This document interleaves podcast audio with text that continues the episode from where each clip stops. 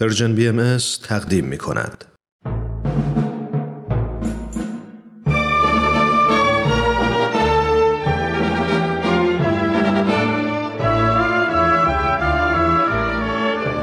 رادمردان جاوید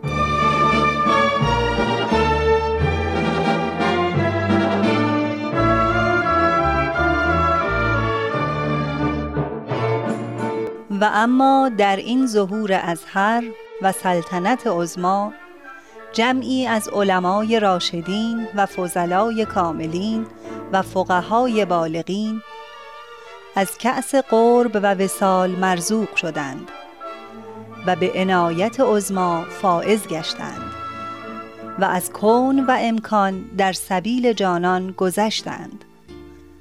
همه اینها محتدی و مقر و مزعن گشتند برای آن شمس ظهور به قسمی که اکثری از مال و ایال گذشتند.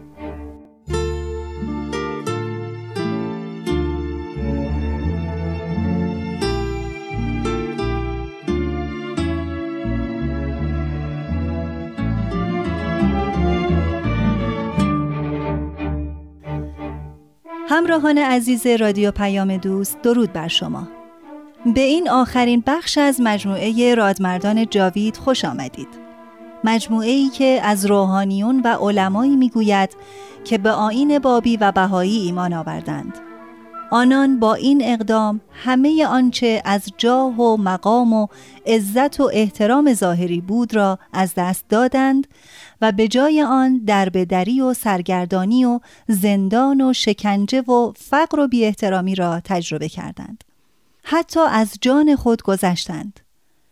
امروز شما آخرین بخش از سرگذشت جناب ملا صادق مقدس خراسانی ملقب به اسم الله الاستق را هم میشنوید. من ترانه هستم و از شما خواهش می کنم در ادامه برنامه با ما همراه باشید.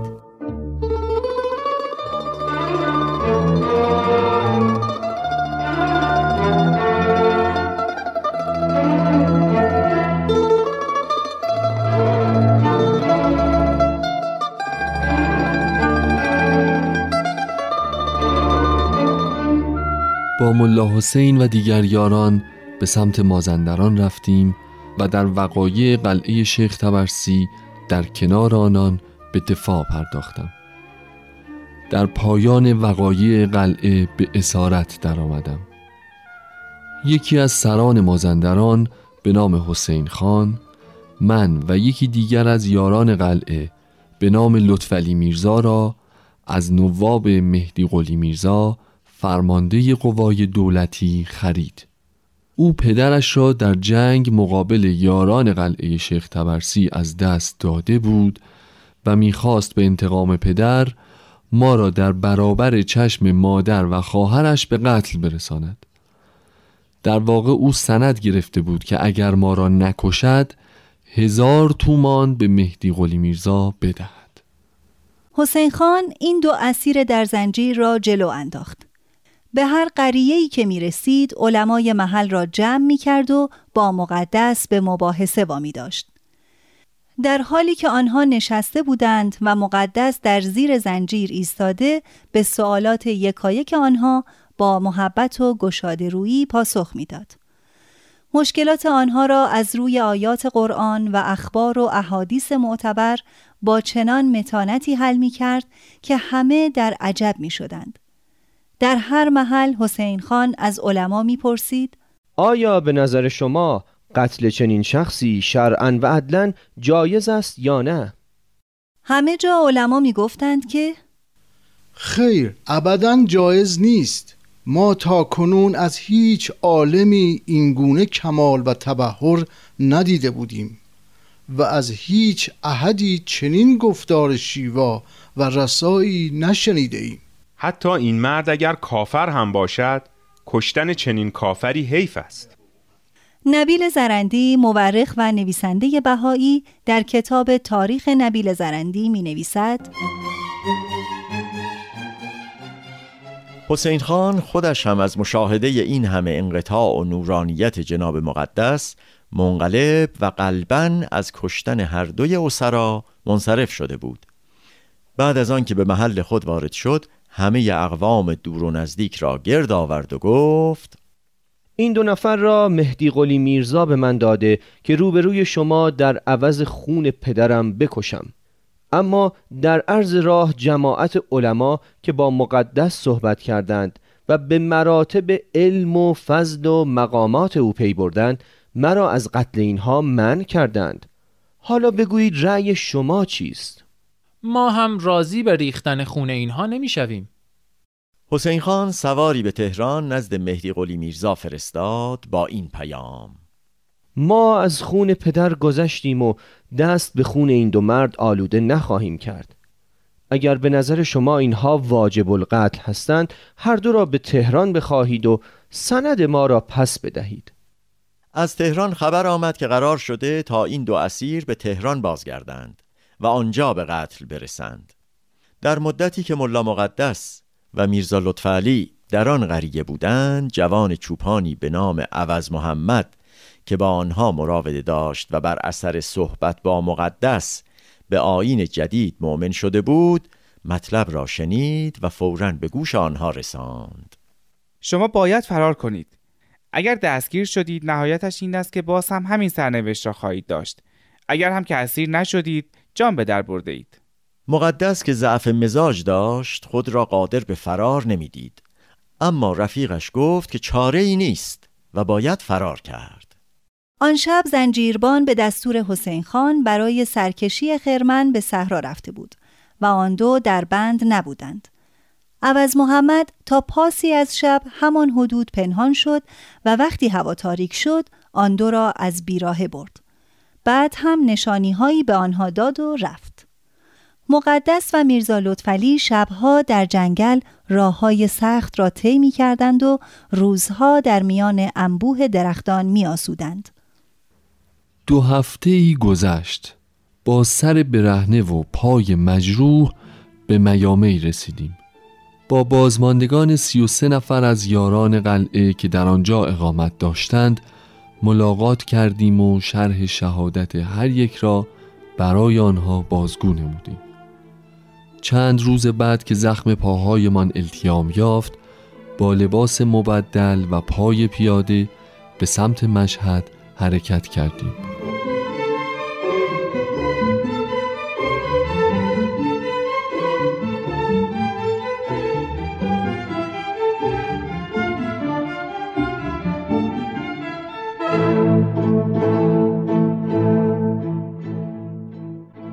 دو سال گذشت. حاکم وقت سلطان مراد میرزا و دسیسه جمعی از ملایان و تحریکات حاجی محمد کریم خان کرمانی باعث شدند که من به همراه کودکم دستگیر و یک هفته توقیف شویم. سپس مرا با دو نفر دیگر به نام ملا علی اسقر میرزا و میرزا نصرالله و چهل نفر از اسرای ترکمن به تهران فرستادند و در آنجا همه ما را به حبس انبار بردند و برگردنم زنجیر انداختند. مقدس در زندان هم ساکت نبود و موفق شد تا عدهای از زندانیان را با آین جدید آشنا کند. تعدادی از بزرگان لشکری و اهل قلم و صاحبان علم و ادب که به او ارادت داشتند از او خواهش کردند که چند کلمه ای به ما بنویسید و ما را واسطه قرار دهید تا از پیشگاه پادشاه برای شما طلب خلاصی کنیم. اما او نپذیرفت و در جواب همه آنها نوشت طلب محتاج از محتاج بسیار زشت و قبیح است. ملا مقدس مدتها به اتفاق شیخ ابو تراب اشتهاردی و فرزندش در حبس بود. در اواخر ایام زندان شیخ ابو تراب مریض شد. به همین دلیل حکیم مسیح کلیمی را برای معالجه به انبار دولتی زیر شمس الاماره که محل زندانیان بود آوردند. شیخ ابو تراب تا حکیم را دید فریاد زد دوای درد من تنها کلمات حضرت باب است زندانبان گفت آهسته تر از اندرون صدای شما را میشنوند ملا صادق مقدس گفت ما را به حکم شاه از خراسان به اینجا آورده اند میترسی از اینجا به شمس الاماره ببرند حکیم مسیح کلیمی در اثر دیدار با آنها به آین جدید من شد. او نزد مهد اولیا مادر شاه آنقدر از این زندانیان تعریف کرد که مادر شاه خواست تا با آنها ملاقات کند. عزیزالله سلیمانی در کتاب مسابیه هدایت می نویسد ملا مقدس را در مجلسی حاضر کردند که چند نفر از علماء فاضل هم در آنجا بودند. مذاکرات مفصلی به میان آمد. در اتاق جنب این مجلس مهد اولیا و عدی زیادی از بانوان دربار این مذاکرات را میشنیدند. علما ساعتها از ملا مقدس درباره مسائل پیچیده و قامز آیات قرآن و مشکلات احادیث سوال کردند. هر یک در پرسش از او بر دیگری سبقت می گرفت. ملا مقدس به هر یک جوابی جامع و صحیح با بیانی شیوا و رسا می‌داد تا اینکه مجد و دوله گفت مردی که بیش از دو سال سختی زندان کشیده مگر چقدر نیروی سخن گفتن دارد که به او مجالی برای استراحت داده نمی شود خوب است. حالا ایشان از حضرات علما سوالی بفرمایند تا ما از بیانات آقایان هم مستفیز شویم. مقدس کمی درنگ کرد اما چون بعضی اصرار کردند تفسیر آیه شریفه قرآن را پرسید. انا ارزنا الامانت علی السماوات و الارزین و الجبال این امانت چیست؟ سید سنگلجی گفت مراد نماز است. کدام نماز؟ مگر چند نماز داریم؟ معلوم است همین نماز 17 رکتی دیگر. کوه که مشتی جماد است و مرکب از سنگ و خاک. کوه فاقد توانایی قیام و قعود و رکوع و سجود است. چطور از عهده ادای نماز که عمود دین است برمیآید؟ این تکلیف خارج از طاقت است و عادلانه نیست که به چنین امری معمور شود. در مجلس بعضی لبخند زدند و بعضی به فکر فرو رفتند. در پشت پرده مهد مادر ناصرالدین شاه این مباحثات را میشنید. آقایان هر کدام پاسخی دادند اما هیچ کدام قانع کننده نبود. تا اینکه خود ملا مقدس به تفسیر آیه پرداخت و آن را عارفانه معنی کرد.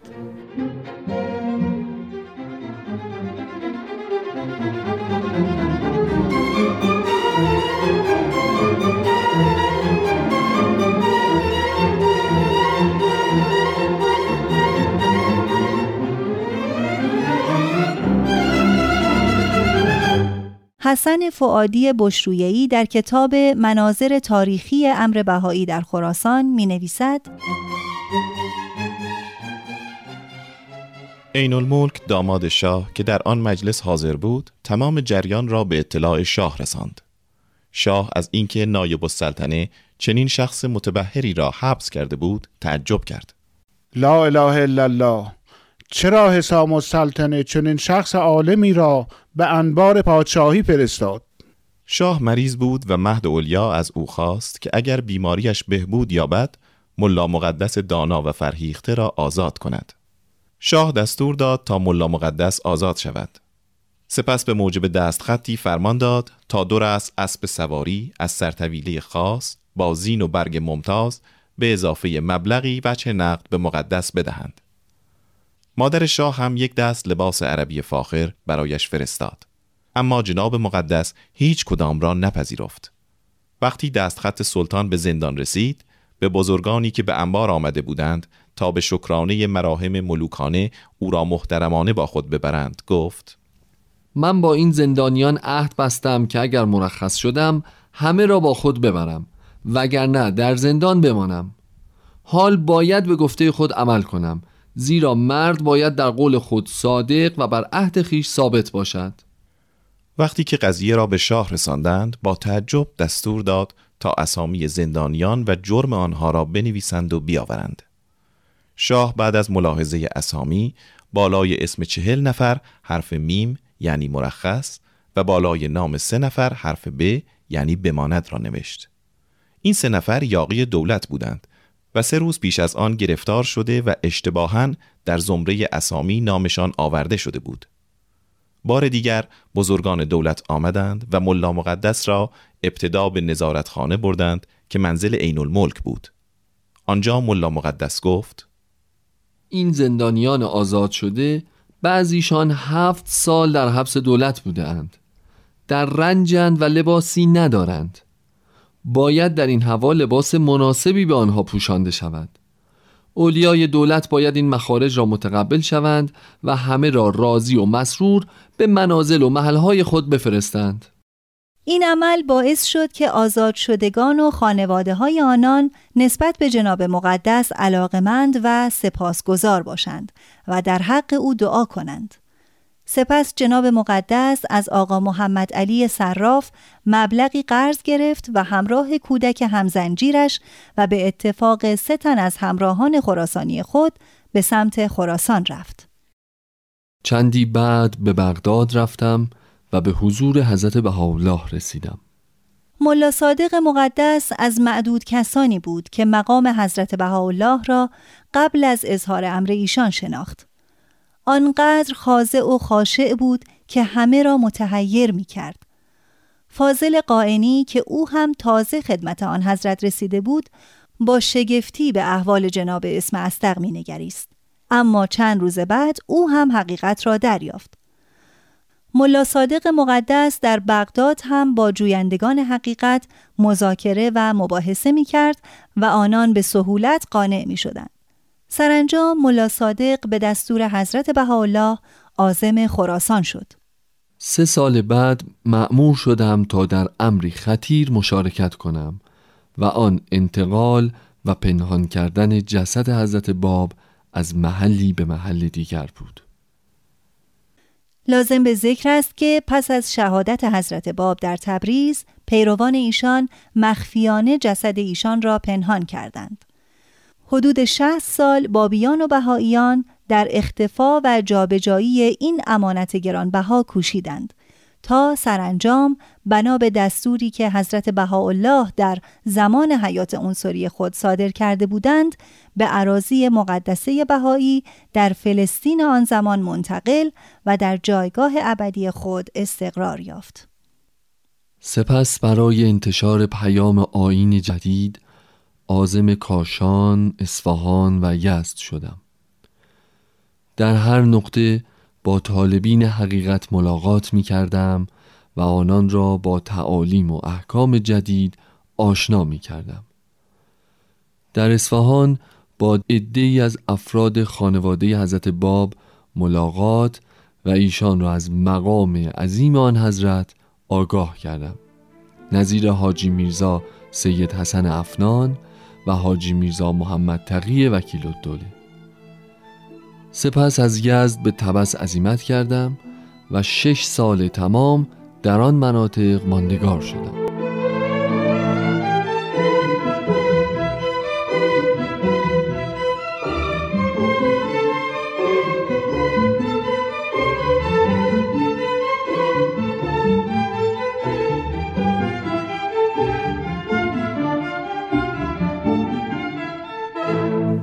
سرانجام ضعف و پیری بر ملا صادق خراسانی غلبه کرد.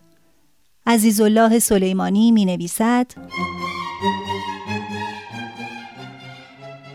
آخرین آرزوی جناب مقدس تشرف به حضور حضرت بهاءالله بود.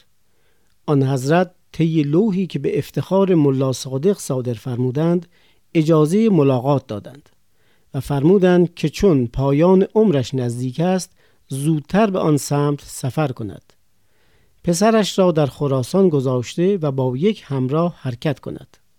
ملا صادق پس از دریافت این لوح به همه آشنایانش اعلان کرد که هر کس می‌خواهد بیاید و با من ملاقات کند. شاید این آخرین دیدار باشد. از همه طبقات مردم برای خداحافظی با او حاضر شدند. همه را از یار و اغیار به نوعی وصیت و نصیحت می کرد.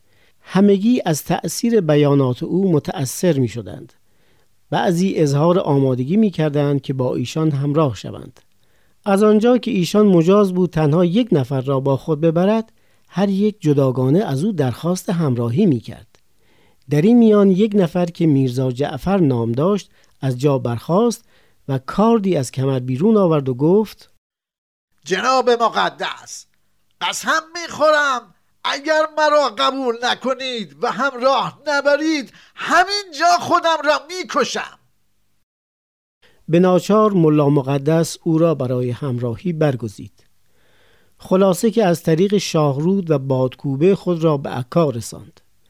در آنجا بسیار مشمول عنایات حضرت بهاءالله واقع شد. چهار ماه در حضور حضرت بهاءالله بود. سپس آن حضرت لوحی به افتخار ایشان نازل فرمودند و او را مرخص نمودند. حضرت بهاءالله مرا معمور کردند که بقیه عمرم را در سیر و سفر بگذرانم. به ایران بازگشتم و با وجود ناتوانی و ضعف مزاج به سفر پرداختم.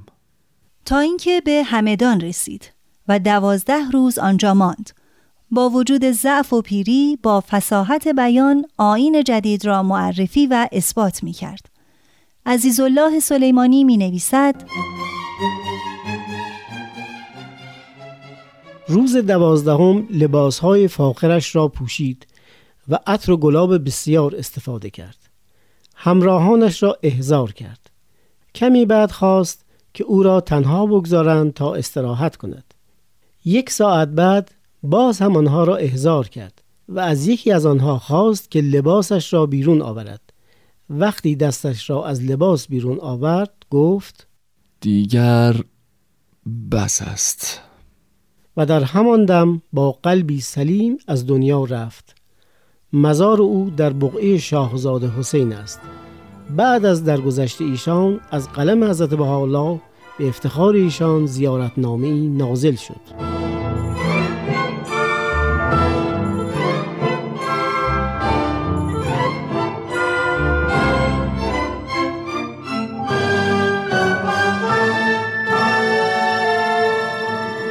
و همراهان گرامی به پایان سرگذشت جناب ملا صادق مقدس خراسانی ملقب به اسم الله الاستق رسیدیم و همزمان به پایان سیر در تاریخ زندگی تعدادی از روحانیون و علمایی که به دیانت بابی و بهایی مؤمن شدند و زندگی خود را در راه شناساندن اهداف و تعالیم آن صرف کردند.